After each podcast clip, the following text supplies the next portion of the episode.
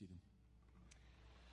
Amen. Uh, I want to welcome you this morning, uh, those of you that are here, those of you that are joining us live stream. I want you to turn in your Bibles this morning to the Gospel of Mark, and we're going to look at chapter 3, and we're going to begin our reading this morning in verse 7.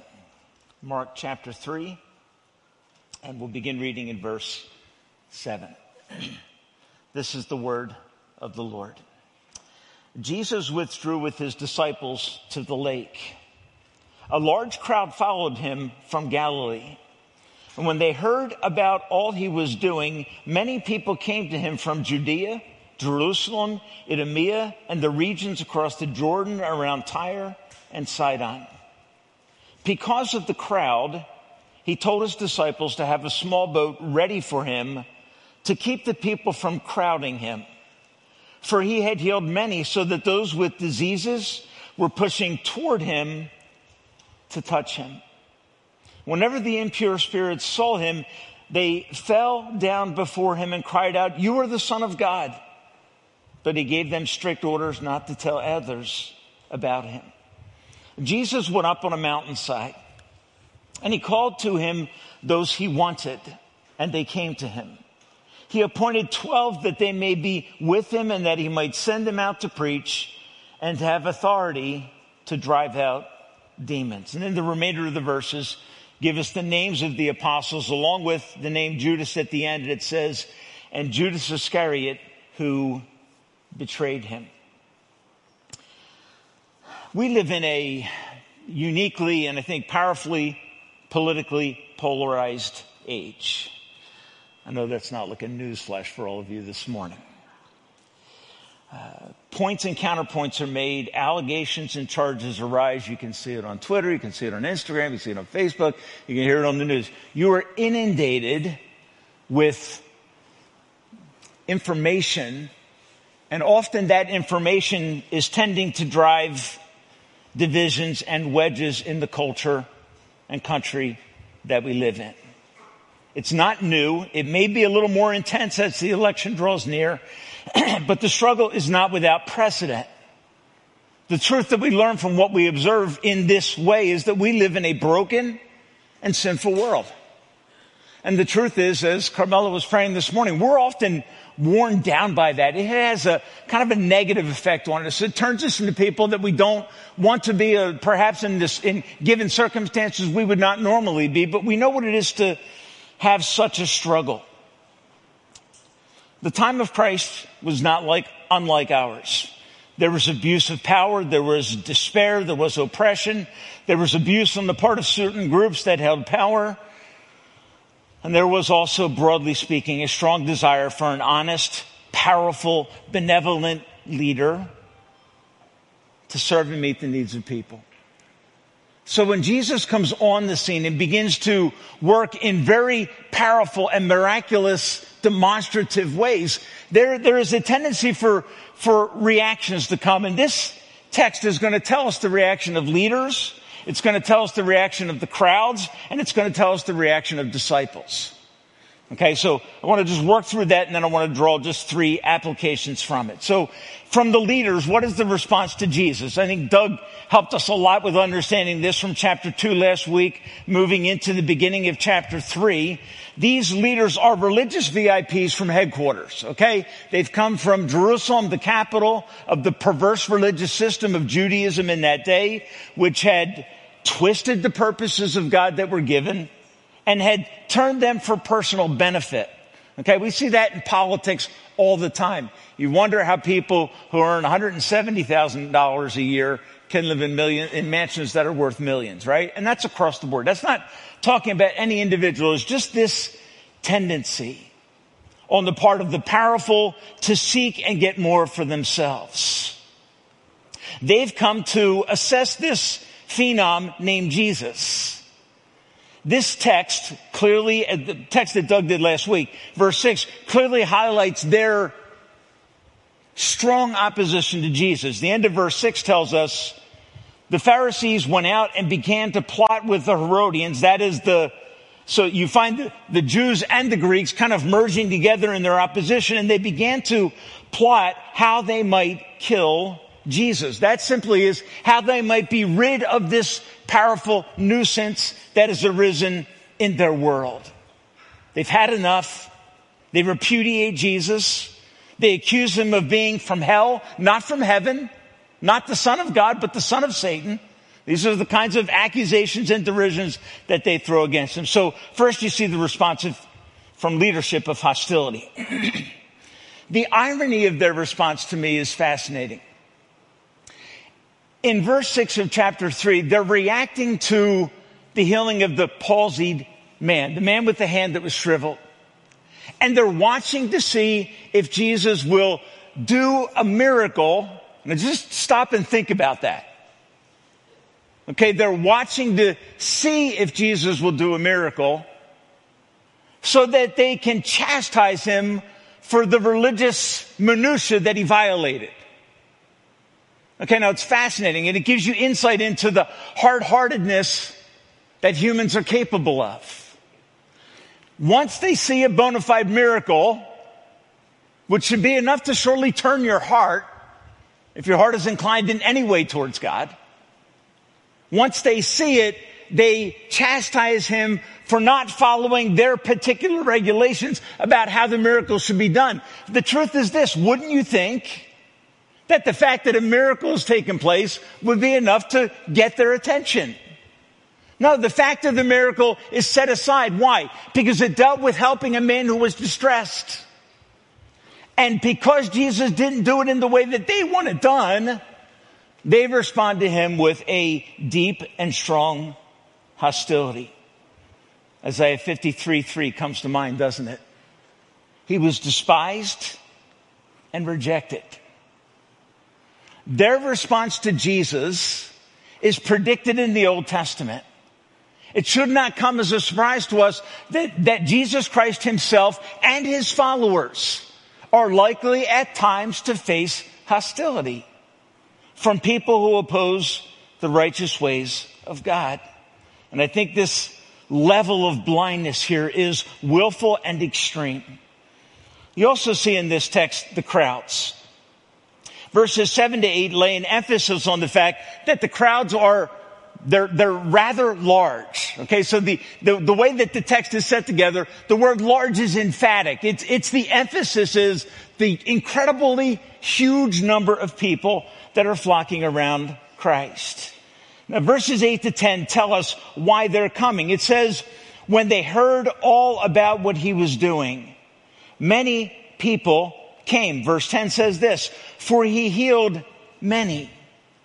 You find out that they come from a large geographic region, from the north, from the south, and from the east of Jerusalem. They're coming from every direction. Very likely that this is a mixed multitude, that there are Jews and Gentiles in, in the mix of the crowd that is coming. They're coming because they heard what he was doing. Many, in this context, I believe, have come to see the spectacle that is Jesus. Many understandably sought relief from grievance and abuse. Why? They lived in a conflicted world where abuse was the norm. So you can't fault them for coming to Christ for that reason. But if that is the only reason that someone comes to Christ, it needs to be faulted. He doesn't come simply to bring peace to your temporary worldly setting. He aims to change your life. They find many of them find Jesus hopeful, but not life changing, life altering. They want to be delivered, but they do not want to be changed. And you find later that as the, as hostility increases, that the crowds begin to diminish. And Jesus looks at his disciples in John chapter 6 and he says, will you leave also? Is it getting a little too warm? Will you also abandon me? They say to him, we're not going anywhere. You have the words of life. You are our hope. So we find the crowds. And you find this little vignette in verse 11 through 12. It says, whenever the impure spirits saw Jesus, they fell down and cried out, you are the son of God, but he gave them strict orders not to tell others about him. This is an interesting kind of interjection into the text. It's not expanded upon deeply. All that we find is that there is an attempt on the part of the demons to attract attention to Jesus, and we find Jesus silencing or demonstrating his authority over them. Okay, so that's what we see. Why does he tell them to be silent? And I think the answer to that may be this. They're seeking to push Jesus into a public position to out his mission. But Jesus has come on his, as he says in the Gospel of John, numerous times, he says, I have come to do my Father's will and my time has not yet come. Jesus will not be pushed into the public spotlight by impure voices. And so, simply put, they, they, they make an issue of Jesus and he tells them to be quiet because he will not play into their perverse plans. The third response that we see after seeing the response of the leader's hostility, of the crowd's curiosity, and of the, of the disciples' commitment. Okay, in this text seems to focus much more on the, the calling of the disciples and the purpose for which they are being called. And so this morning I want to challenge you to learn from them.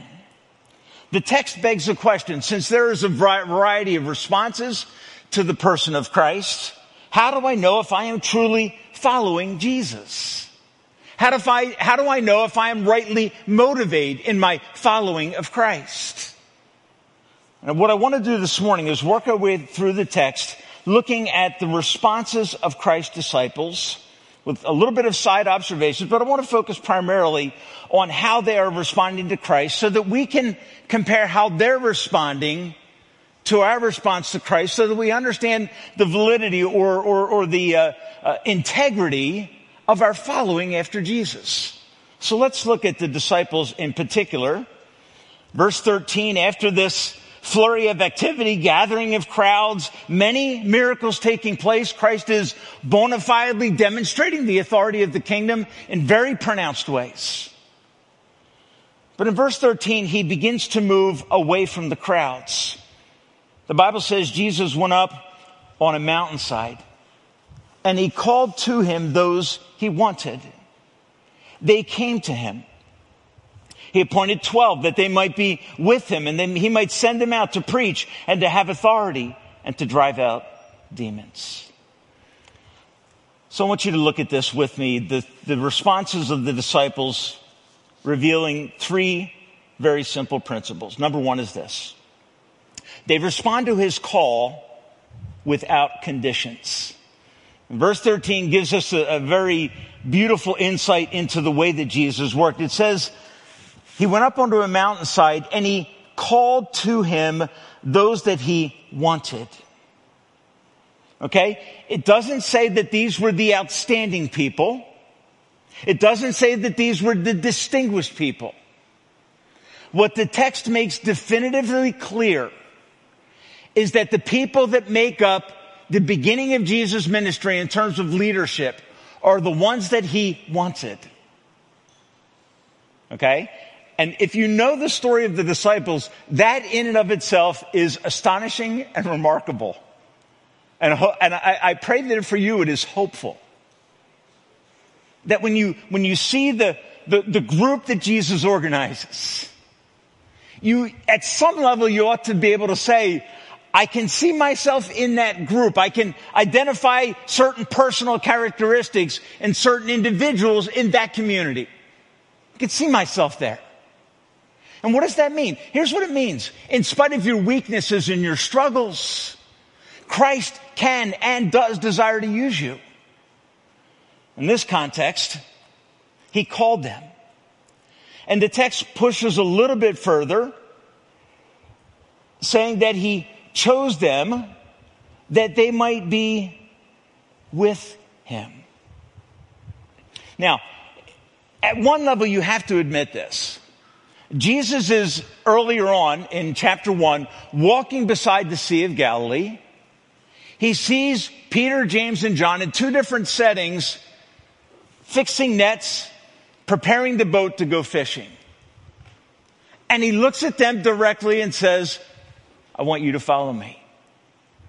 Okay, now we know that they probably know something about Christ because they've been in the region of the Sea of Galilee where his ministry is taking place. But there is the, the, the words that come to mind for me in terms of this calling them is that there is something in the call of Christ that is bold and audacious.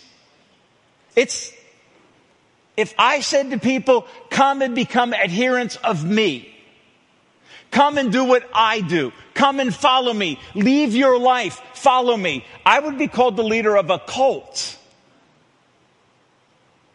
But there is something about the person of Christ and the works of Christ that authenticate his ministry and that make this call for the disciples not something they desire to reject, but something to which they immediately respond. Mark chapter 1 says they immediately left everything and followed Jesus. There is a level of commitment, of sacrifice that is, that is observed in the, in, in the response of the disciples that tells me that their response is without condition. They hear the words of Christ, they discern it to be true, and they automatically respond.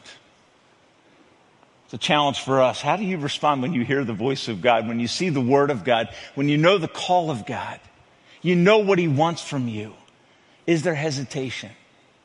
Right. The mark of a true disciple is that they respond without conditions. Now, this text makes an interesting side observation. He's calling them into a group that he is going to guide and direct and lead to change the world.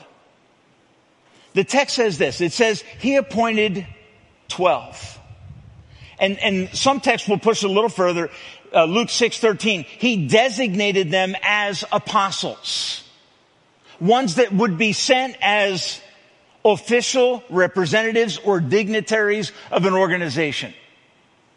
Okay? So the 12 that he calls are representatives of what God is doing.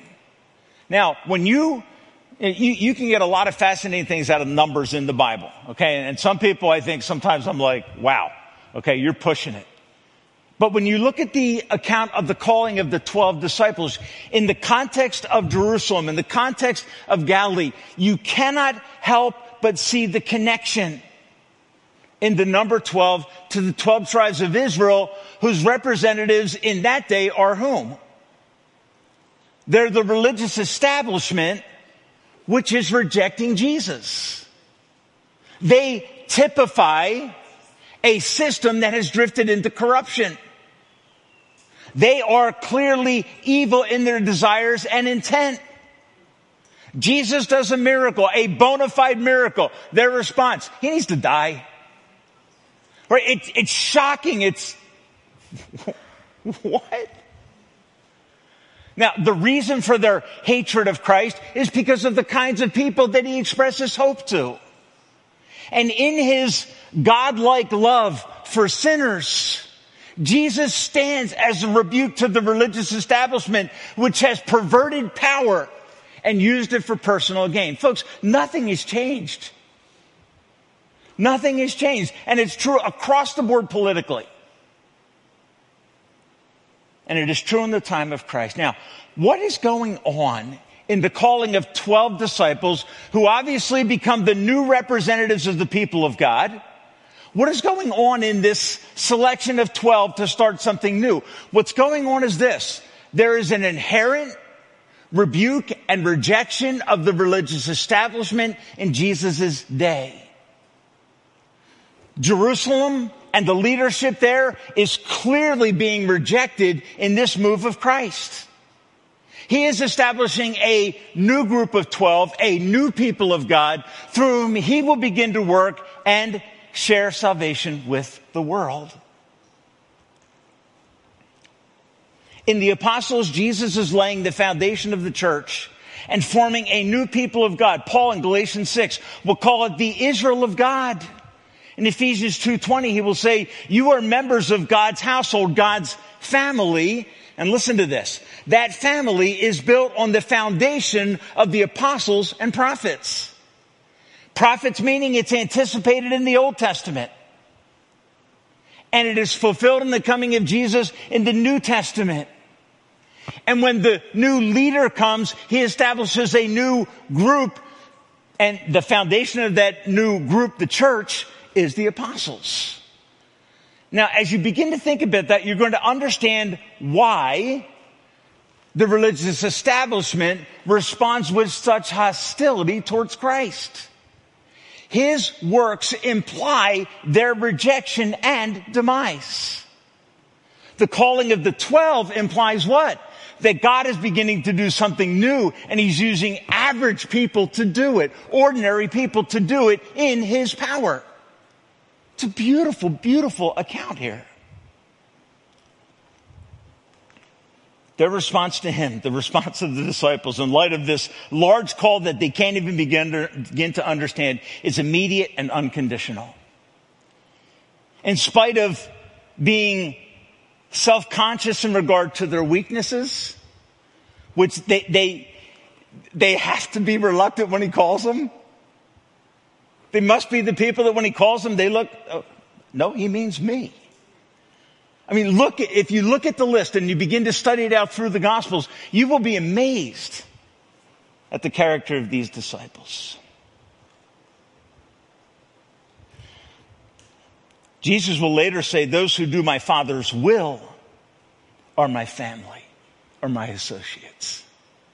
And these disciples are clearly declaring that they are authentic Christ followers because when he calls and when he directs, they respond without condition in spite of the sacrifice that is required. Secondly, verse 14 says this. It says, He appointed 12 that they might be with Him. It's a very interesting statement, isn't it? Jesus is calling the disciples into personal relationship with Him. And see, one thing that's true about perverted religious leaders, they tend to want to stay in isolation so that people never know their true heart. Jesus, in contrast, calls his disciples to be with him, to become followers of him, to become adherents. The word that we use in New Testament speak is the word to become disciples.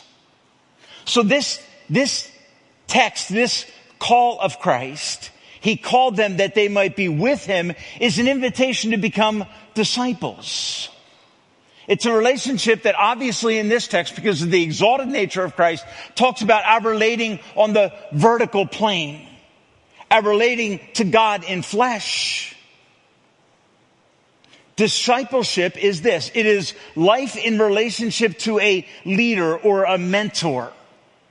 One of the words that we might use to, to run in contrast to or, or in parallel to the idea of disciple is the word apprentice right? In certain work environments, I, I know uh, some folks in our church that are involved with uh, unions, some of the trades, that typically to get to a point where you are able to function on your own, you are put in a program of apprenticeship. The purpose of that apprenticeship is so that you can learn the trade to the point that you are effective on your own and you, you kind of move forward from this beginning phase to a stronger phase of leadership. And that is exactly what Jesus is doing with the disciples in this text. He calls them to, as one of the New Testament texts says, Jesus says, come and learn of me. Come be with me and see what I am like. Here's the truth. There is no effective ministry or obedience apart from time with Jesus. So it's important that we are in quiet time with Christ on a regular basis, that we're in His Word on a regular basis, that we're communing with Him in prayer on a regular basis, that we're studying His life and seeing what He did so that we can fulfill the command of John 20, 21. What you saw me do, do it. Okay, that's the call that Christ gives to us. He wants us to find ourselves vitally attached to Him as learners so that we can become skilled followers of Christ. In John 15, Jesus says, I am the vine, you are the branches. If you remain in me and I remain in you, you will bear much fruit for apart from me, you can do nothing. So what is Jesus doing here? He's acknowledging the hostility that is present out in the world, rejecting the religious establishment. He is calling disciples into relationship with him to begin this new work called the Church of Christ through which he will bring transformation to the world. Now the other thing that's interesting in this text, if Jesus is calling the disciples as a group to be with him on a vertical plane. And I think it's also clear to understand that there is also an important horizontal plane in relationships that is also being emphasized. He never calls one. He never in the New Testament sends one. He himself moves into his most difficult life circumstances in community. And what he's doing for the disciples is modeling the beauty of life together. Folks, God has called you, if you know Christ, He's called you into something new, the church, the new people of God, the outworking of what Israel was pointing to. He's called you into that, but He wants you to understand that that community is often spoken of in the New Testament as a body where there is unity, one, and there is diversity, many who live together and minister together and serve together. If you want to do an interesting exercise, read through the book of Acts. And you will find that no one ministers in isolation. None. The advance of this purpose of God is a, is a plurality. It's a community. It's a family. The focus is never on individuals save Jesus. But even Jesus designs to walk among us, to live with them and calls them to spend time with them. To me, there is something very beautiful and precious about this call. Now, to put it mildly, I think we would all have to say this group of men struggles with the concept of team. Okay, you, you need, you need not read very far in the gospels till you begin to understand that Jesus Christ did not do a very good job of selecting team members.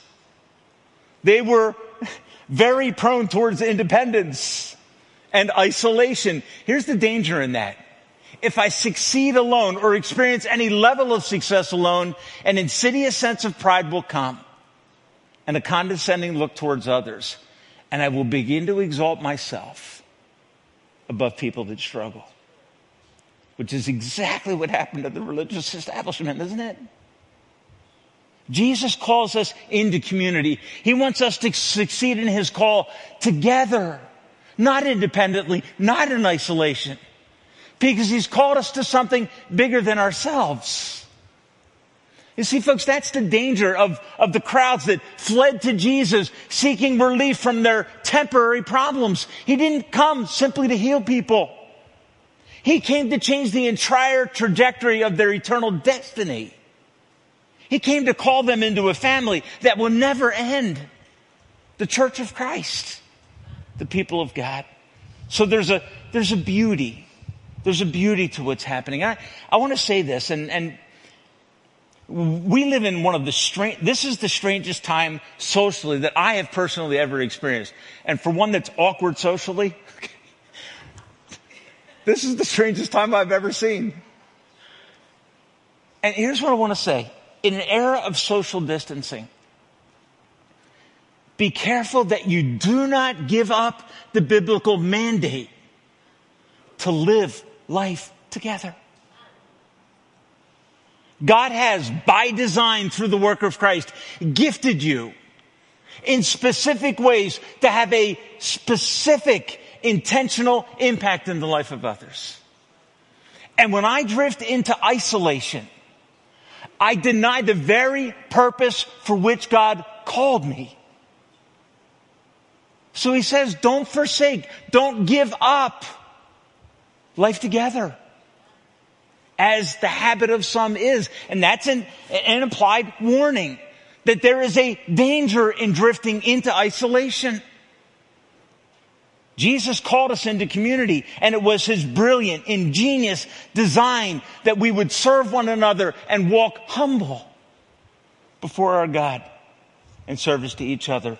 So disciples of Christ respond to his call without condition. They understand, because it's, it's the way of Jesus, they understand the value of life together. And third, they confidently depend on God's power to fulfill his purpose.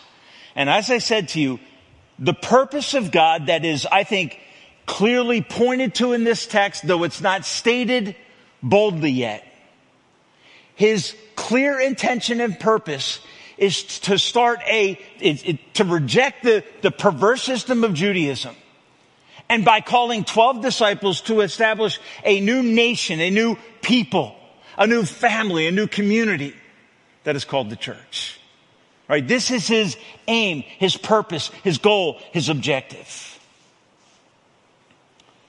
So the last thing that we see is as the disciples are called, they are challenged to move confidently dependent upon God's power to fulfill that purpose.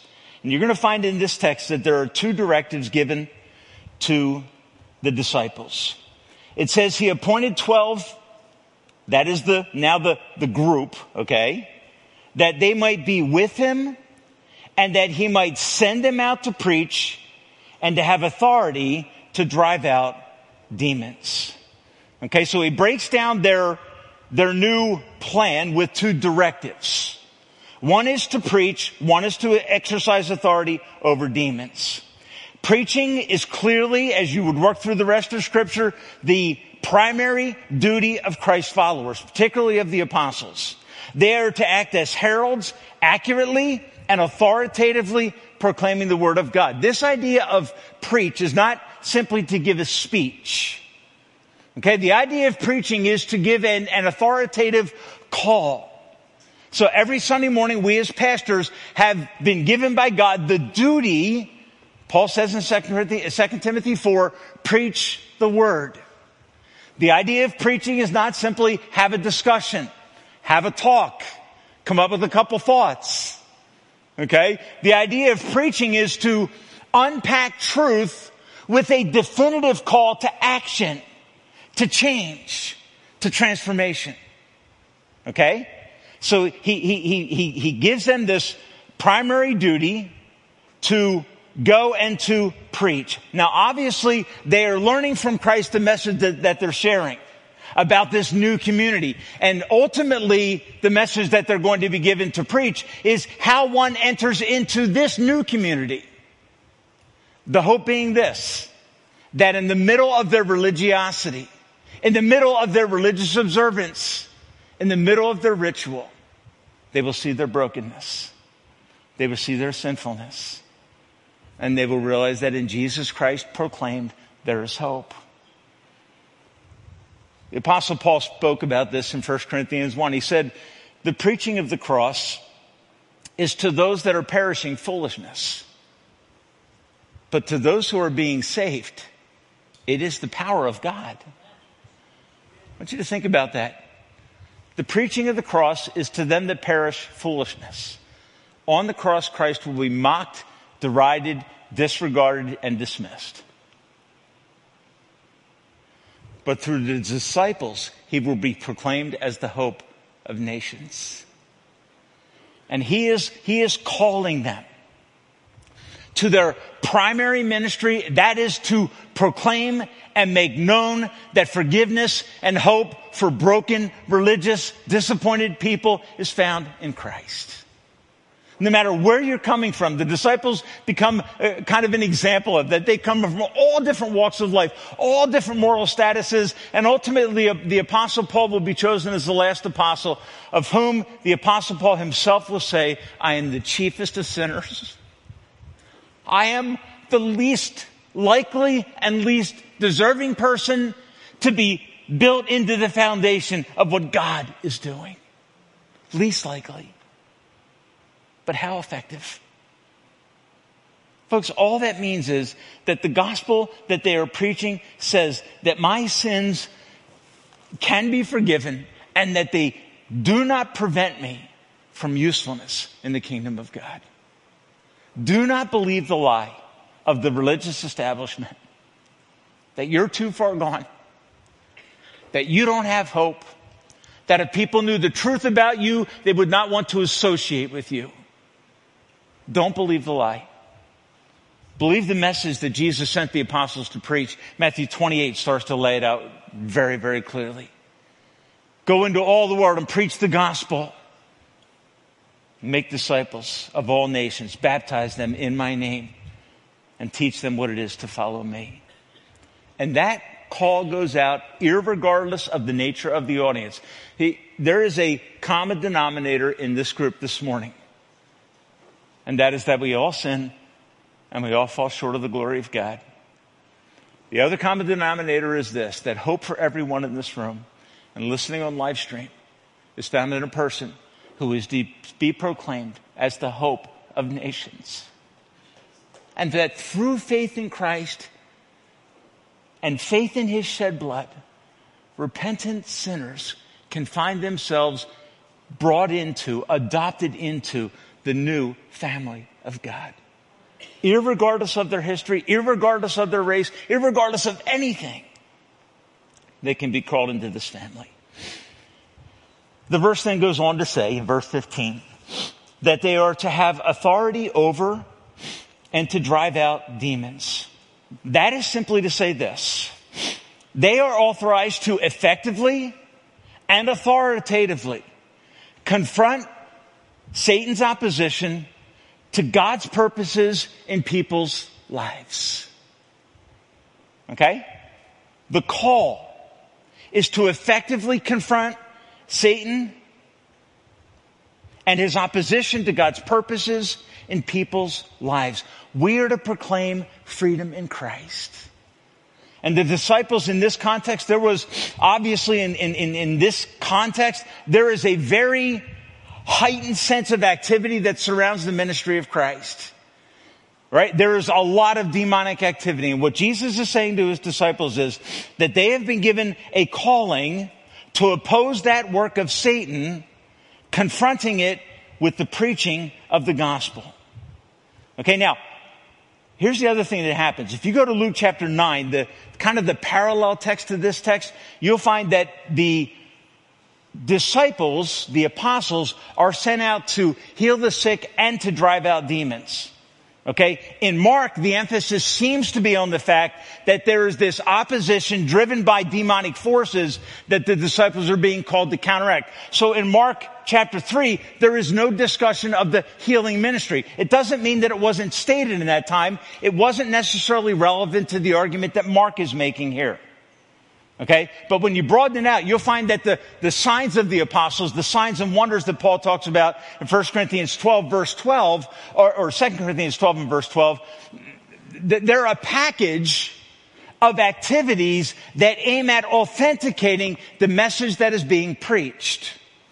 So here, here's a kind of by way of balance. The aim of miracles is not a raw display of power with temporary benefits.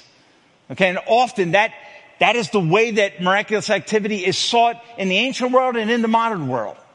There is a seeking after benefits that are only temporary. The purpose of miracles was not primarily that, but it was to demonstrate God's power and to authenticate the message that the disciples in fact are preaching. So they're proclaiming a message that the kingdom of God is coming and that the power of Christ is authoritative and overwhelming. And you ought to respond to them like we did, okay? Their, their ministry also confronts the brokenness of the world in terms of demonic activity and in terms of sickness and illness and brokenness. Right? All those things are being addressed in the ministry of the apostles, not to display raw power, but to authenticate the message that they have been called to preach. So follow the flow. They're called to preach and to cast out. Okay, so one is a proclaiming ministry, one is an authenticating ministry. Okay, one validates the message that is being proclaimed and allows people to see the reality and truthfulness of it.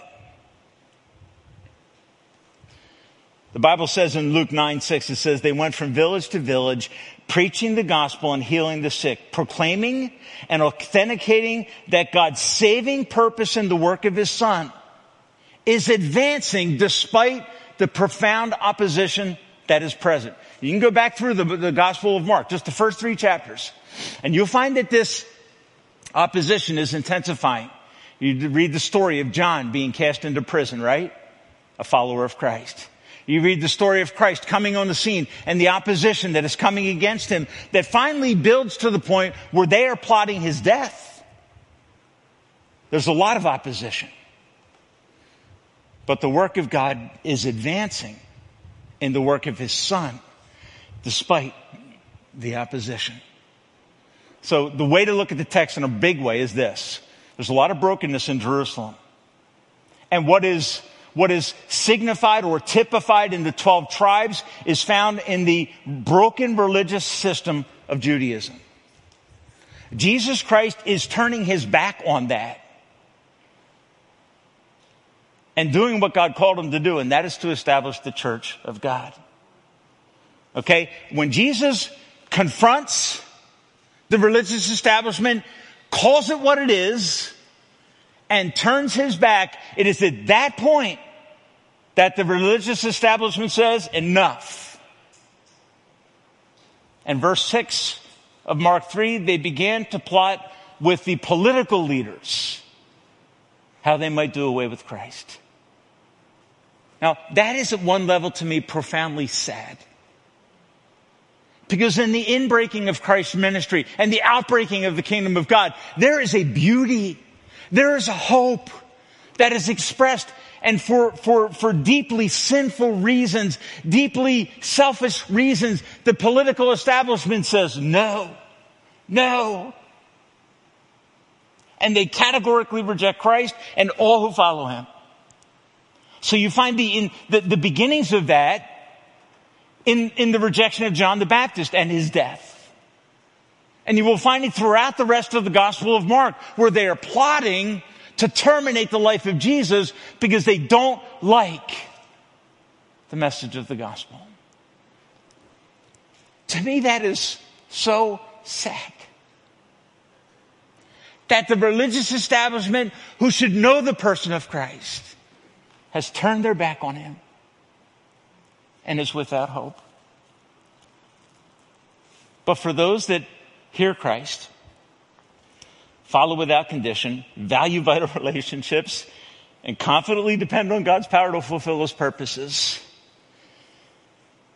glorious and amazing things begin to happen. Jesus, to establish the church, chooses simple, average, unimpressive people. And he fills them by the Spirit. Acts 1 8 says they will receive power when the Holy Ghost comes upon them and they will be witnesses. That goes back. The primary ministry of Christ's followers is to make much of the family that God is building and to call sinners into that family through the shed blood of Christ.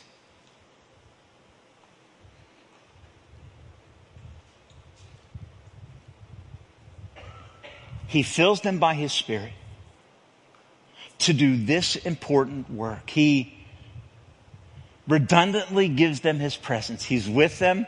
He leaves them. He sends Himself to them in the person of the Spirit so that they continue the work that He has called them to do in building the church. That's the purpose of God, folks. There's a verse in the book of Job that says this, and it's as Job kind of comes to the end of his, his flustered nature, his personal struggle. He is not angry at God. He is not rejecting God. He's crying out. And at the end of this, this powerful session with God, Job makes a statement that I think is very powerful in understanding this text. Job says, God, I know that you can do all things. And that no purpose of yours can be thwarted. Folks, I want to tell you something. In the life of Christ, the gates of hell are unleashed against the church in its incubation stage. Unleashed. Jesus knows that. He anticipates it for the disciples, and he makes a promise. Matthew 16, 18. I will build my church, and the gates of hell will not prevail against her. And folks, we, by the grace and power of God, have been empowered by the Spirit to go out and make a difference in our world. Look, does America matter? Yes. I love the country I live in. There's many things happening in the country I live in that I deeply regret. But my hope is not in the future of America. My hope is found in the fact that Jesus said, I will build my church. And every confessing, repentant sinner that comes to Christ in need is drawn into something, drawn into something against which the gates of hell will not prevail. And there's also a promise of this. It is a promise that the gates of hell will rage against what God is doing. It's implied in the statement.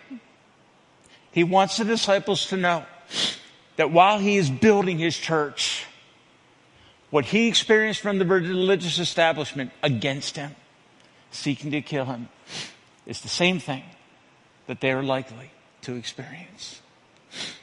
That's kind of terrifying, right? I mean, I can read through the, the list of the disciples' names, and guess what I find at the end? I find an ominous note. And Judas, who opposed the work of God in betraying the Son of God. But the gates of hell will not prevail against her. Folks, it, it, it's a text that's ominous, and it's a text that's hopeful. He chose 12. And their resume is not impressive. Somebody wrote this, and I'll just read this to you to close. Somebody wrote this it, it, it's a fake response to Jesus' request to have the disciples analyzed in regards to their efforts and work. It says, thank you for submitting the resumes of the 12 men that you have picked for management positions in your new organization. All of them have now taken a series of tests. And we have not only run the results through our computer, but we have also conducted an in-depth interview with each of them by our staff psychologists and vocational aptitude consultants. The profiles of the test are included and you will want to study each of them very carefully. It is the staff's opinion that most of your nominees are lacking in background, education, and vocational aptitude for the type of enterprise that you desire to undertake. They do not have the team concept, and we would highly recommend that you continue your search for persons with more experience, higher qualifications, and greater managerial abilities. Simon Peter is emotionally unstable and given to fits of temper. Andrew simply has no qualities of leadership. The two brothers, James, John, the sons of Zebedee, place personal interest above company loyalty and are quite boisterous. They were called the sons of thunder. Thomas demonstrates a questioning attitude that would tend to undermine morale amongst the group.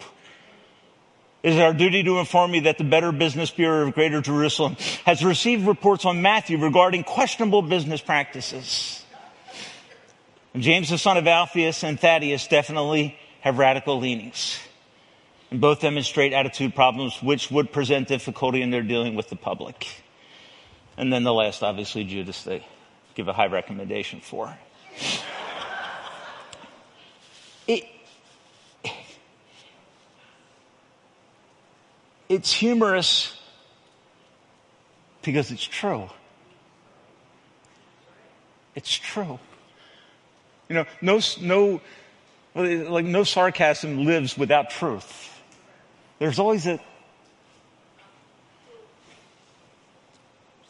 and for the religious establishment, that's what they thought of who Jesus chose. But when you get into the book of Acts and start to look at the committed, relational, confidently dependent upon God's power work of these men, here's the summary statement. They walk in, and the observers say, These are the men that turned the world upside down. Zechariah said, Not by might, not by power, but by my spirit, says the Lord.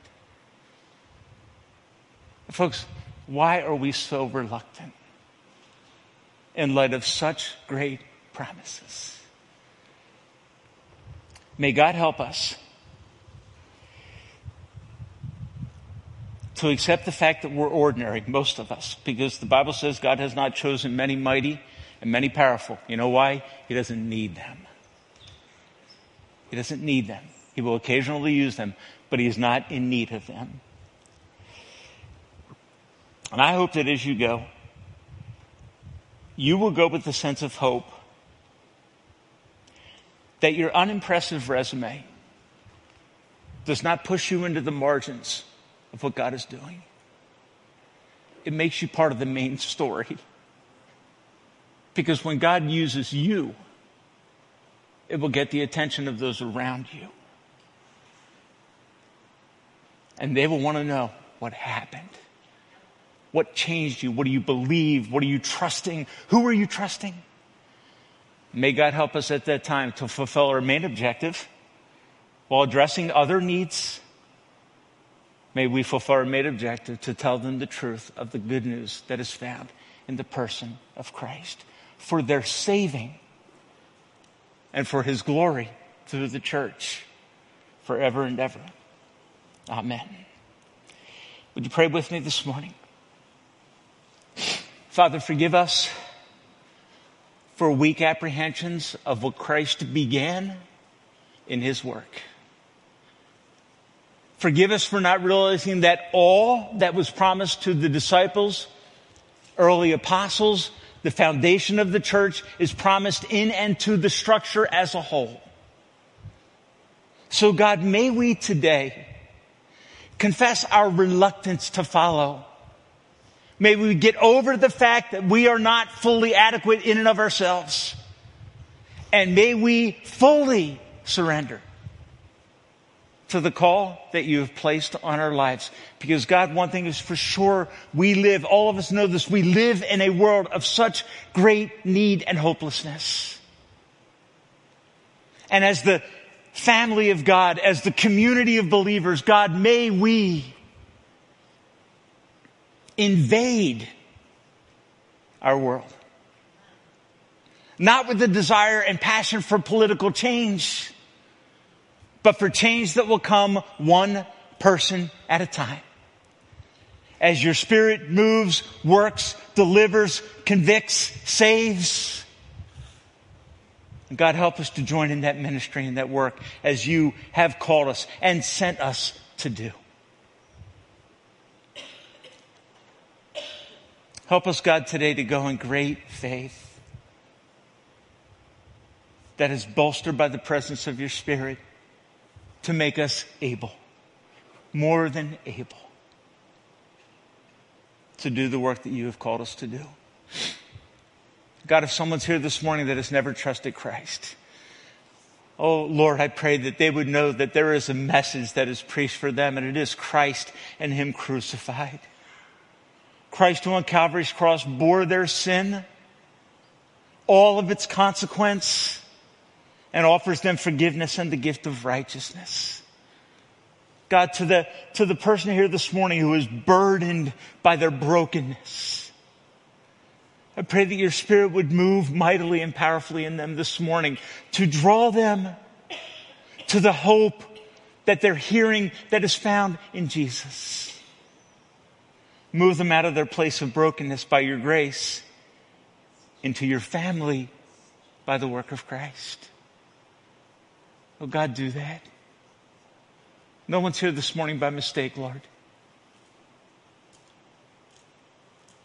I pray, God, if someone here today is hearing your voice, that today they would not harden their heart, but instead they would come to the altar and trust in the saving work of Christ. And I pray that that miracle, that blessing, will come for the glory of Jesus, in whose name we confidently pray and we confidently surrender to the name of Jesus. And all God's people said, Amen. I want to encourage you this morning if you have a need that you would like to be prayed for, I just want to encourage you, come up to the front. Uh, the elders will be up here, and we would love, in the midst of this stressful time, and I'm going to tell you, even in my preparation for this sermon, uh, that sense of being overwhelmed was prevalent. But I trust that God's word will work and do what he aims to do. So if you need prayer this morning, I would just encourage you, just come on up. Uh, you can pray alone at the altar. If you want someone to pray with you, a couple of us would be standing up here. Just come And uh, we'd be more than happy to answer any questions you have or help in any way that we can. All right. May God bless you and uh, go in peace.